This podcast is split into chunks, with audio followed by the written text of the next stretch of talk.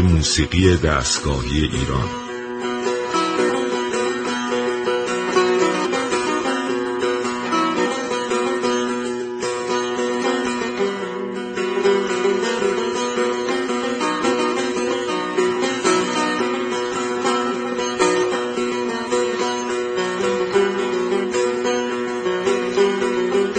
تهیه کننده و مجری محمد رضا لطفی.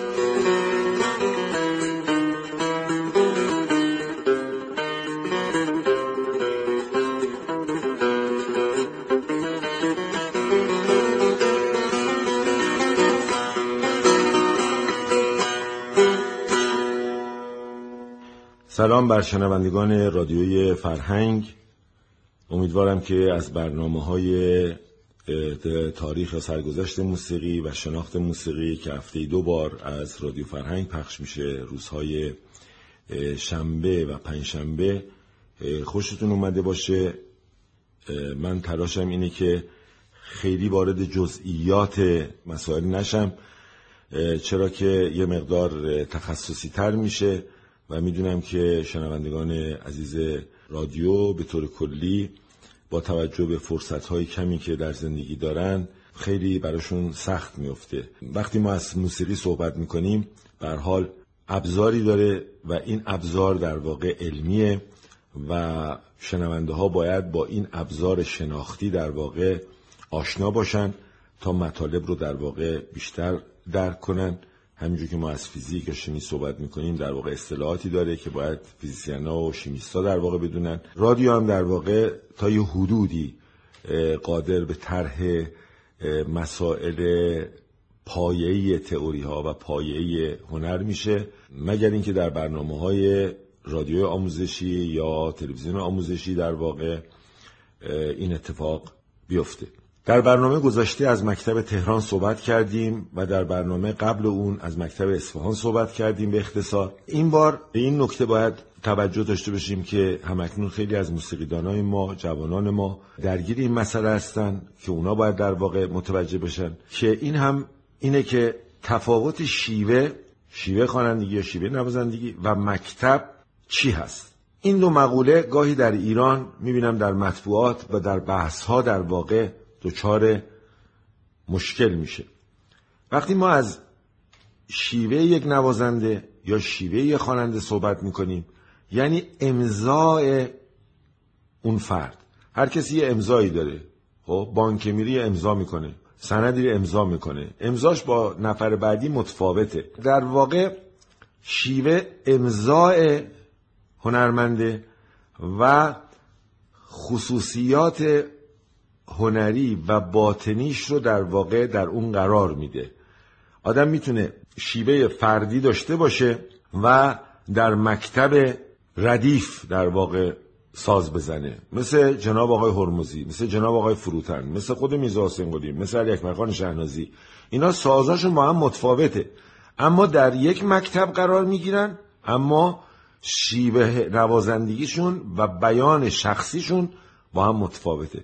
پس در واقع می‌تونیم بگیم شیوه بیان شخصی یک خواننده یک آهنگساز یک نوازنده است. اما وقتی ما از مکتب صحبت می‌کنیم که در غرب در واقع بهش میگن اسکول و در فرانسه گاهی از کلمه اکول استفاده می‌کنن مفهومش اینه که تاریخی تداوم داره آدمهای زیادی و متخصصهای زیادی روی اون مکتب کار کردن قانونمندی های اون مکتب رو در آوردن و در یک مدرسه موسیقی یا یک آکادمی سالیان دراز در حال تدریس هستند. برای مثال وقتی شما از مکتب نقاشی کمال الملک صحبت می‌کنین شاگردان کمال الملک با اینکه از قریه متفاوت و از جانبینی متفاوت بعد از خودش برخوردار هستند اما شما می‌بینین که مثلا کار آقای هیدریان شادروان هیدریان که از بهترین شاگردای مکتب کمال الملک بوده در ادامه مکتب کمال الملک اما پردازش رنگامیزی ها احساس فردی سلیقه ها نگاه و خیلی چیزا در کاراش با کمال الملک فرق می‌کنه. چون اونجا شیوه شخصی خودش رو در مکتب مورد استفاده قرار میده. پس در موسیقی هم ما وقتی صحبت می‌کنیم میگیم که ساز جناب هرموزی ستاره جناب هرموزی یعنی در مکتب موسیقی ردیفی قرار می‌گیره و وقتی میگیم که ساز آقای تاکستانی در مکتب ردیفی قرار نمی‌گیره و در یک مکتب دیگه قرار می‌گیره که ما الان مورد بحث ما در حال حاضر الان نیسته. پس جوانان ما و اهل موسیقی ما که دانشجو هستن کار می‌کنن با هم دیگه بحث می‌کنن به این مسئله باید توجه داشته باشن که از این کلمه استفاده غلط نکنن. بعضی میگن که مکتب آقای لطفی این کاملا غلطه. مکتب آقای شجریان این کاملا غلطه. در واقع ما موقعی می‌تونیم مکتب بشیم که نوع ساز زدن ما دارای قانونمندی های فیکس شده ای باشه که شاگردان ما در یک آکادمی به صورت سالیان دراز و ممتد این کار ادامه بدن و این مکتب در واقع باید تمامی مختصات و ارزشهای ملی و آینی ما و روحیه درونی ما در این مکتب مستطر باشه.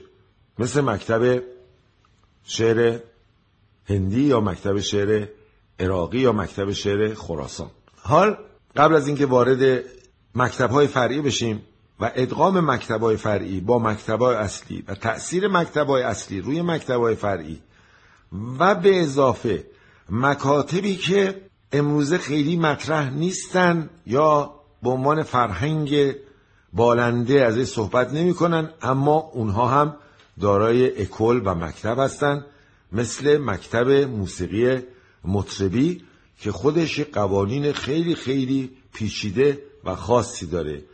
یا مکتب موسیقی های روحوزی یا مکتب موسیقی های نمایشی یا مکتب آوازهای یا آوازخانان دورگرد. خب اینا خیلی نقش مهمی در رابطه با حفظ هنر موسیقی داشتن که در جای خودش ما اینو یه مقداری تو این برنامه باز خواهیم کرد. حالا قطعه‌ای میشنویم که شاید خاطر انگیز باشه. این برنامه در واقع در دوران آقای سایه از سال 53 به این طرف در واقع تولید شده. که یه داستانی هم داره که من مختصر نقل می‌کنم.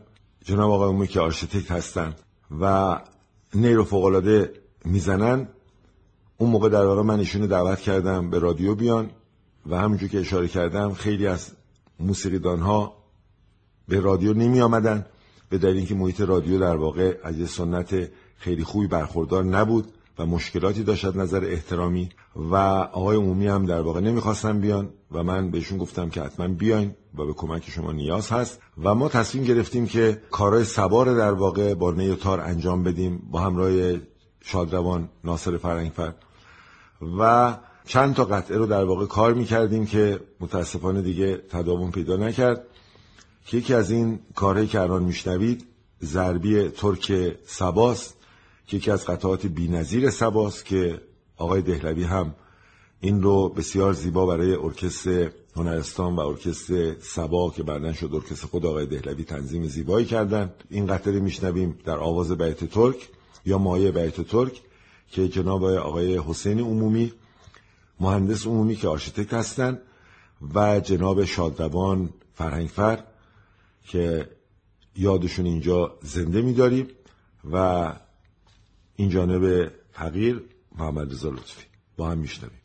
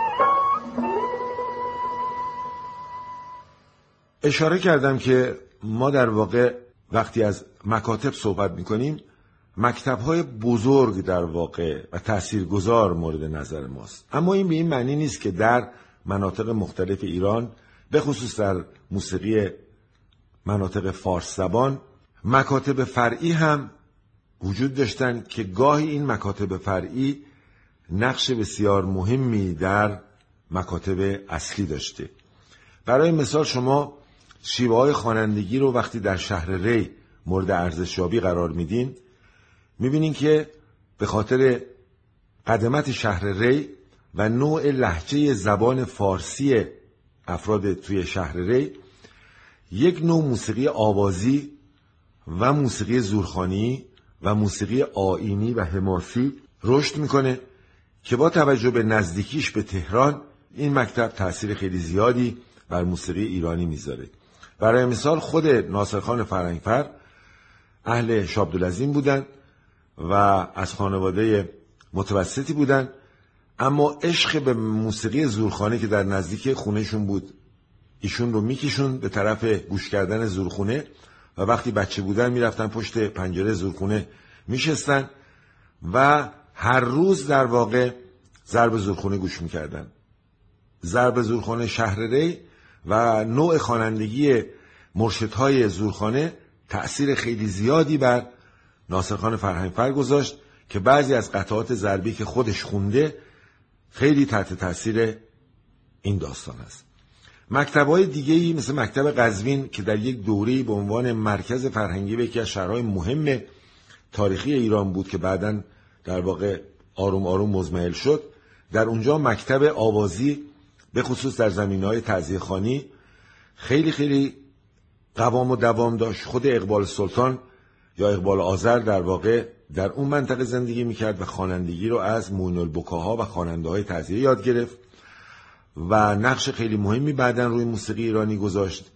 جوادخان قزوینی کمونچکش معروف که از دوستان عبدالله خان دوامی بود تأثیر کمانچه نوازا روی ردیف تهران خیلی زیاد بود تا جایی که یکی از گوشه های ردیف آقای دوامی به نام جوادخانی به نام این مرد ثبت شده و بعضی مکاتب در جنوب مثلا در دسفول در شوشتر در بوشه اینها مکاتب فرعی بودن اما واقعا شما وقتی تارنوازی دسفولیا و شوشتریا رو مطالعه می‌کنی و آوازخونها و گوشه هایی که قدیمی که توی آوازهای این منطقه هست که هنوز هم این آوازا می‌تونه وارد ردیف موسیقی ایرانی بشه و بسیار بسیار زیباست که من امیدوارم که قادر باشم که بعضی از این گوشه های محجور که در فرهنگ های دیگه هنوز باقی مونده رو به ردیف آوازی و یا سازی اضافه کنم نوازنده های بی در دسفول و در شوشتر بودن که خود من چند تا اینا رو در دسفول ملاقات کردم و بسیار بسیار فوق العاده می زدن. یکی از کسانی که پنجه بسیار شیرینی داره و مزرابهاش مزرابهای اسیر درویشخانیه و از اصالت خیلی تاریخی قوی برخورداره. جناب آقای روح بخشه که از اعضای اولیه و اصلی مرکز حفظ شاهی بود که متاسفانه کار تارنوازی رو کمی کنار گذاشت و به شیبه یکی از شیبه های اصیل تارنوازی لطمه زیادی خورد. من ساز ایشان رو خیلی دوست داشتم. جناب آقای برومن ساز آقای روح بخش رو بسیار دوست داشت. بسیار بسیار. شیرین می نواخت و نرم و لطیف و ساز بسیار شنیدنی بود. به حال مکاتب جنوب هم یا مکاتب قسمت غرب ایران هم در واقع بالاخص که فارس زبان بودن ولی خب با لحجه های گویش های مختلف حرف می زدن نقش بسیار بسیار مهمی در رابطه با مکاتب اصلی داشتند هنوز هم البته دارن. در خود شهر اصفهان در خود شهر شیراز در خود شهر کرمان در خود خراسان ما یک مکاتب تنومند هنری داشتیم و یک مکاتب فرعی داشتیم که در کنار این مکاتب بود. مثل مکتب ارامنه در این مناطق مکاتب یهودیا در این مناطق که اینها در واقع به موسیقی خیلی خدمت کردند و ایرانی های وطن پرست و با ارق خیلی بالا بودند و بسیار به فرهنگ ایران و مملکت خودشون علاقمند بودن. اگر بخوایم وارد مکاتب فرعی بشیم مختصات زیادی از این مکاتب رو ما می‌تونیم در واقع بهش توجه کنیم و یادآوری کنیم. اما بزرگترین مکتب در واقع غیر رسمی یا مکتبی که در کنار فرهنگ فارسی بالنده یعنی زبان فارسی حافظ و مولانا و سعدی و عطار و رودکی و اینا قرار نمی‌گیره و در حاشیه قرار می‌گیره و همراه است با اشعار یک مقدار اصطلاحا بهش میگن شکسته یا خودمونی موسیقی مکتب روحوزی ما هست که بسیار بسیار بسیار تاثیرگذار بوده و به نوعی هم بهش می‌گفتن تخت حوزی که در قدیم چون تو حیات در واقع حوز گرد وجود داشت و مستطیل وجود داشت بعضی وقتا که مراسم عروسی یا مراسم ختن سورانی یا مراسم شادمانی ها وجود داشت مثل عقد کنان مثل نامزدی مثل مثلا مادرزن سلام و این جور مراسم یه تخت در واقع روی حوز میذاشتن و نوازنده ها و خواننده ها و مجریان روی این حوز برنامه اجرا می‌کردن و مهمونی در واقع برگزار می‌شد. شیوه های این نوازندگان و خوانندگان شیوه های خاصی بود. قدرت و توانمندی بسیار قوی داشتند بیان اجتماعی یا حس هنری اجتماعی خیلی خیلی قوی داشتن و روی حس اجتماعی مردم تأثیر میذاشتن. اگرچه این دو گروه رو می‌تونیم به این صورت از هم جدا کنیم. یک گروه بودن باز که اینها در واقع متکی بودن به اون اصالت موسیقی روزی یک گروه هم بودن که در واقع کارشون کارهای ناشایست اجتماعی هم بود. نباید این دو گروه رو مثل هم ببینیم. همینجور در مورد مکتب موسیقی مطربی هم ما نباید مطرب هایی رو که در واقع به سمت اعتیاد خرابکاری و غیره و غیره و غیره رفته بودن و شخصیت های مطربی واقعی خودشون رو از دست داده بودن که در واقع موسیقی شف انگیز شورآفرین شورانگیزه که لازمه زندگیه اونجا هم ما دو تا خط می‌بینیم. حتی در موسیقی جدی هم ما گاهی دو تا خط می‌بینیم. یعنی هر کسی که بگه من ردیف نواز هستم دلیل بر این نیست که هنرمند یا اصالت داره. با ردیف یعنی می‌تونه آدم ردیف نواز باشه ولی انسان غیر فرنگی باشه. ردیف نواز باشه ولی خصوصیات مطربی بد داشته باشه. خب می‌تونه آدم ادبیات فارسیش خوب باشه. خیلی هم ادیبانی چیز بمیسه اما در روزنامه مستحجن بمیسه این در واقع نباید اینا رو ما با هم دیگه قاطی کنیم و هر گروهی رو در رابطه با زحمت اصیلشون و تعهدشون نسبت به فرهنگ ایران در واقع باید جای خودشون بذاریم. برای مثال شما می‌بینین گروه های تو قرون وسطا بودن به نام تروبادورها و تروورها که اینها در واقع دورگردهای موسیقی بودن.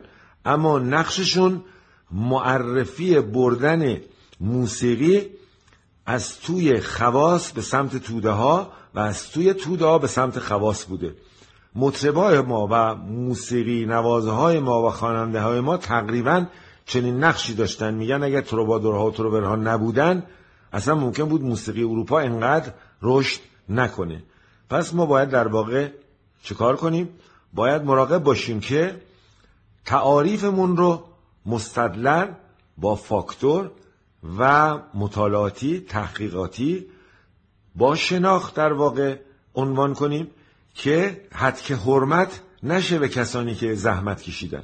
ما اسم می‌برم ما خیلی از نوازنده های استاد داشتیم و داریم که اینها در واقع از گروه مطرب های درجه یک موسیقی اومدن بیرون. حتی در جاهای زندگی می‌کردن که صندوقدار داشتن و به امر مطربی میپرداختن ولی در رده های بالا خیلی بالا که من نام اینا رو در واقع نمی‌برم و برای اینکه از استادها و هنرمندهای بزرگ این مملکت هستند.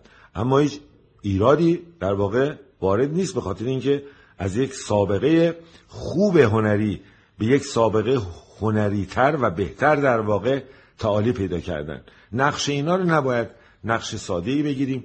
و باید توجه داشته باشیم که سره و ناسره رو در واقع تشخیص بدیم خوب و بد رو تشخیص بدیم. و یک نکته دیگه هم هست که من به اشاره ازش رد میشم چون زمان ما کوتاهه. اونم اینه که ما جانب انصاف رو در واقع باید در هر موردی نگه داریم.